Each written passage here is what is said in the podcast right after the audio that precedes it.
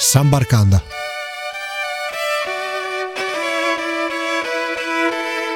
Ciao a tutti e ben ritrovati ad una nuova puntata di Sanbarcanda. Dopo il viaggio della scorsa settimana in Africa, oggi andiamo a conoscere una zona della Terra dalla temperatura completamente opposta rispetto all'Africa, l'Antartide, un continente grande per superficie due volte più dell'Australia e che dista novecentocinquanta chilometri dal Sud America e duemilacinquecento chilometri dall'Australia. L'Antartide, a differenza invece dell'Artide, non possiede popolazioni indigene, ma è un vero e proprio patrimonio. Il novantuno per cento del ghiaccio della Terra è concentrato proprio qui e uh, contiene il sessantotto per cento della riserva idrica di acqua dolce. È quindi il vero e proprio regolatore del bilancio termico della Terra. La sua temperatura è estremamente fredda anche a causa della mancanza di correnti marine calde e il suo territorio è talmente ostile che uh, James Cook, di ritorno da una sua spedizione nel millesettecentosettantacinque, descrisse l'Antartide come il continente nel quale l'uomo non metterà mai piede. Di fatto si sbagliava, l'Antartide divenne luogo di caccia nell'Ottocento, le principali prede erano le foche, quelle da pellicce e quelle da grasso. Delle foche da pellicce negli anni trenta del ventesimo secolo se ne contavano solo poche centinaia di unità. L'Antartide fu inoltre in quel periodo eh, un'industria baleniera. La Georgia australe, un'isola non distante dalla costa antartica, forniva la metà di balene uccise di tutta la produzione mondiale. La caccia fu eh, abbandonata negli anni venti del Novecento per la crisi del mercato degli oli animali, crisi dovuta principalmente all'arrivo del petrolio. L'Antartide fu anche negli anni eh, una terra di spedizioni esplorative. Un'interessante storia è quella della conquista del Polo Sud, che vide l'uno contro l'altro il norvegese Roald Amundsen e l'inglese Robert Scott. Roald Amundsen arrivò al Polo Sud il quattordici dicembre del millenovecentoundici, mentre Robert Scott un mese dopo. Per Scott la uh, delusione fu talmente grande che uh, persino la sfortuna gli andò incontro. Nel viaggio di ritorno, infatti, Scott, assieme alla sua squadra, perse la vita a causa delle temperature davvero proibitive che uh, lui, assieme ai compagni, avevano trovato, mentre Amundsen arrivò sano e salvo alla base. Un altro esploratore di rilievo fu eh, l'inglese Ernest Shackleton. Assieme a Scott fu il primo a spingersi all'interno dell'Antartide tra il millenovecentouno e il millenovecentoquattro. Ernest Shackleton è meglio conosciuto per il suo tentativo di attraversamento dell'Antartide tra il millenovecentoquattordici e il millenovecentosedici, viaggio meglio conosciuto come Imperial Transantarctic Expedition. L'obiettivo fallì, ma uh, Shackleton uh, divenne importante perché riuscì uh, durante un naufragio a mettere in salvo tutta la sua intera squadra. Dell'esploratore Ernest Shackleton ne parla un interessante libro scritto da Mirella Tenderini, intitolato La lunga notte di Shackleton. Il nipote, proprio ad aprile del duemiladiciassette, Patrick Bergel, ha comunque realizzato il sogno del nonno. A bordo di un S U V ha attraversato l'Antartide, un viaggio durato trenta giorni. Degli alpinisti nostrani invece fu Reinhold Messner ad attraversare l'Antartide nel millenovecentonovanta, un attraversamento definito da lui stesso più dura di una spedizione sull'Everest. Lo stesso Messner, a proposito dell'Antartide, disse che è un continente che non dà tregua. Messner percorse tremila chilometri in centoventi giorni.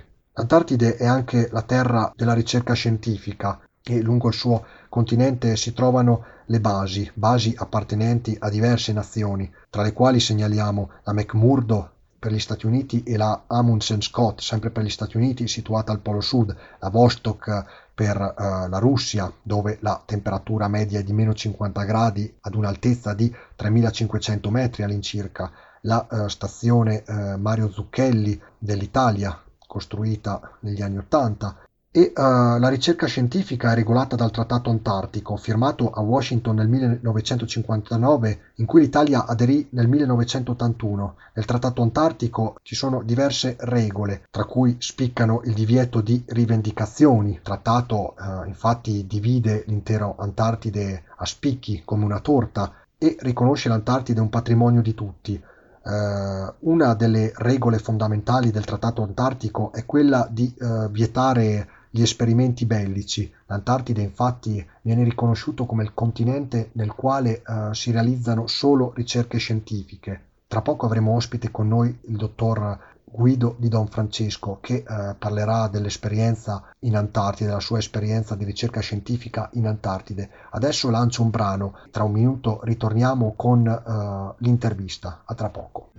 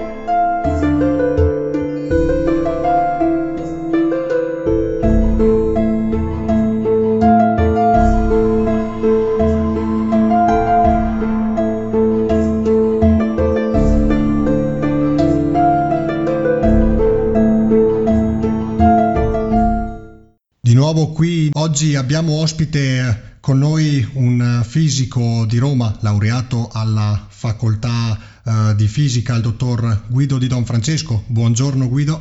Buongiorno a lei.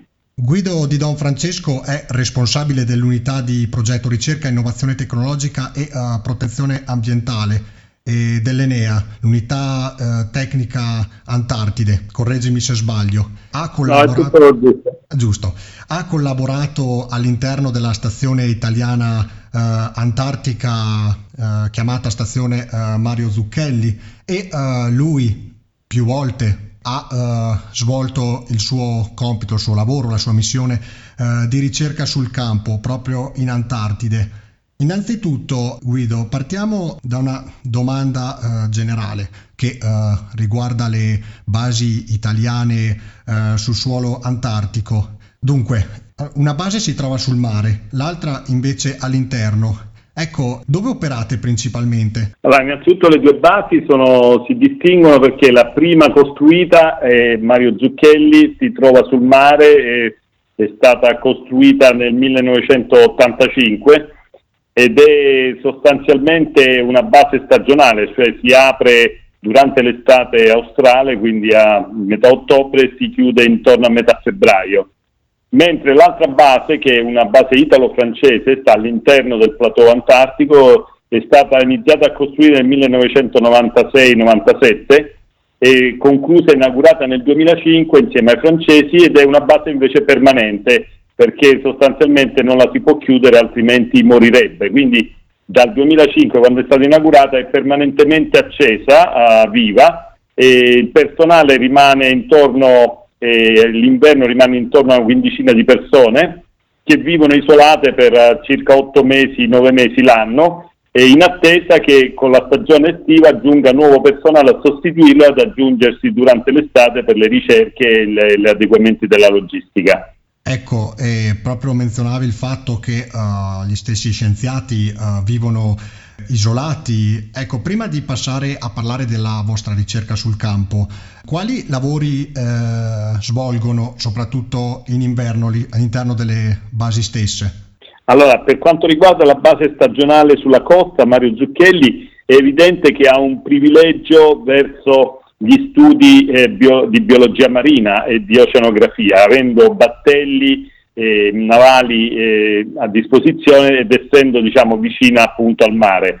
Invece per quanto riguarda l'altra base, quella di Concordia, ovviamente è dedicata più a ricerche legate al ghiaccio, quindi alla paleoclimatologia da perforazione. Il plateau lì è spesso oltre tremilacinquecento metri, quindi tre chilometri e mezzo di ghiaccio sottostante che conservano oltre un milione e mezzo di eh, storia del clima terrestre, quindi con le perforazioni studiano questo clima terrestre passato, e poi è un sito particolarmente adatto per gli studi di astronomia e astrofisica perché l'atmosfera alla quota in cui si trova Concordia, che sono oltre tremilatrecento metri, e con la limpidezza dell'atmosfera antartica, durante l'inverno polare è un sito privilegiato, probabilmente il miglior sito al mondo per fare osservazioni del, dell'universo. Ecco, e ah, proprio all'interno dell'Antartide le temperature eh, non sono proibitive, più che proibitive. Eh, quant'è la... Sono più che proibitive, sì. E qual è la temperatura minima che eh, avete trovato durante la vostra missione? Allora, guardi, le temperature durante l'estate sono ragionevolmente accettabili sulla costa, arrivano addirittura a essere zero gradi o uno due gradi sopra lo zero, per poi tornare intorno ai meno trentacinque, meno quaranta durante l'inverno. L'interno del continente, dove sta la base Concordia, che dista oltre mille chilometri dalla costa, e, diciamo, l'estate eh, le temperature sono molto basse ma comunque ragionevolmente accettabili, di meno trentacinque, meno cinquanta. Durante l'inverno crollano a valori dell'ordine di meno ottanta, meno ottantacinque. La mi- più bassa temperatura misurata a Concordia è stata meno ottantasei virgola sette e la più bassa in Antartide è intorno ai meno novanta, quindi è comunque un sito veramente difficile da gestire durante l'inverno. Impressionante, davvero impressionante, eh, soprattutto perché eh, voi a quelle temperature quanto rimanete all'esterno? Per quanto tempo? Allora, durante l'inverno i ricercatori, cioè eh, le, il personale, la quindicina di ricercatori che restano a fare scienza e a, a fare manutenzione eh, degli strumenti in funzione e a fare nuove ricerche, eh, sono spesso oh, soggetti a questo freddo perché devono andare un'azione vera e propria, che sono due torri eh, che appunto contengono la, la parte vitale della stazione, quindi letti, la mensa e via dicendo, devono uscire e percorrere anche un chilometro, un chilometro e mezzo per giungere nei siti dove sono installati in altri eh, edifici eh, la strumentazione. Quindi eh, non è raro che uno o due persone, uno in accompagno dell'altro, percorrano uno o due chilometri a meno ottanta, meno ottantacinque per giungere nel sito dove c'è lo strumento, fare la manutenzione durante il giorno e rientrare nel pomeriggio. Invece per quanto riguarda il viaggio, l'arrivo in Antartide, eh, voi eh, viaggiavate sulla uh, nave Italica?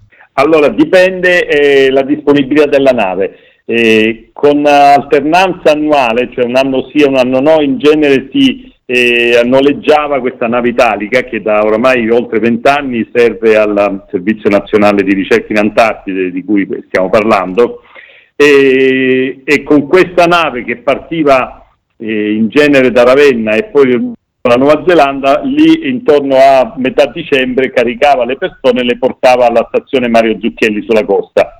In realtà, per mantenere viva sia Concordia sia Mario Zucchelli prima dell'arrivo della nave, da parecchi anni ormai noi abbiamo oh, nole- noleggio di voli charter veri e propri eh, di, una, di una società sudafricana che ci noleggia i C centotrenta, anzi in realtà sono gli L cento che sono dotati anche di sci, e questi, questi aerei sono attrezzati per portare personale e materiale dalla, dalla base aerea di Christchurch in Nuova Zelanda fino alla pista su ghiaccio che normalmente costruiamo eh, a Mario Zucchelli all'inizio della stagione. Poi da lì, eh, dopo qualche mese o qualche settimana, dipendentemente dalle condizioni, portiamo il personale a Concordia avanti e indietro e altro materiale. Quindi c'è tutta una, diciamo, un'attività di voli, oltre che la nave Italica, che permette di mantenere vive le due stazioni. Prima di chiudere l'intervista, eh, proprio in questi giorni eh, all'interno del mare di Ross, uno dei golfi eh, che eh, si trovano proprio sulla costa antartica, è stato eh, realizzato un workshop. Correggimi se sbaglio, il mare di Ross è uh, la più grande area marina protetta del mondo e uh, il workshop che adesso uh, ci spiegherà è stato realizzato tra le collaborazioni di Italia, Stati Uniti e uh, Nuova Zelanda, quindi un programma che è uh, corretto. È corretto, ed è un programma che uh, mira alla protezione della fauna locale. Ecco, ci, uh, ci può tracciare un attimo tutto quello che concerne questa attività? Beh, sostanzialmente da oltre cinque anni Nuova Zelanda e America avevano proposto una zona di, non pe- di, di nessuna pesca nella, nel mare Antartico, nell'Oceano del Sud, come è stato soprannominato, nominato diciamo alcuni anni fa, eh, perché il, il mare Antartico è molto ricco di, di pesce eh, e quindi è soggetto a una pressione eh, di pesca enorme.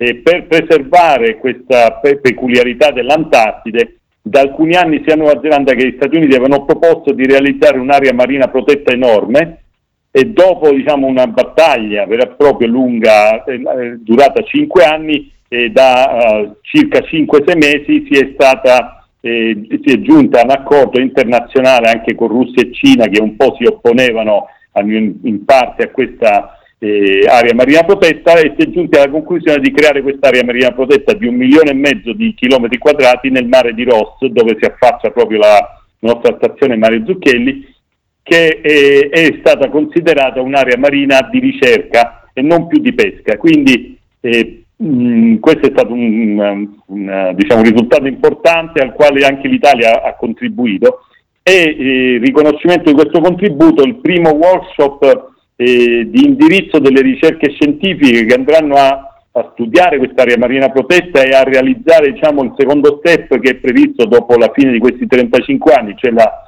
riproposizione di, nuovamente dell'area marina protetta. Questo primo step è stato realizzato, è stato diciamo portato a termine in Italia alla Farnesina, eh, con la partecipazione appunto di americani, neozelandesi e di molti altri paesi che afferiscono all'area mh, di Ro- del mare di Ross in Antartide, proprio per eh, indirizzare le prossime, mh, il prossimo decennio di misure di ricerca in Antartide.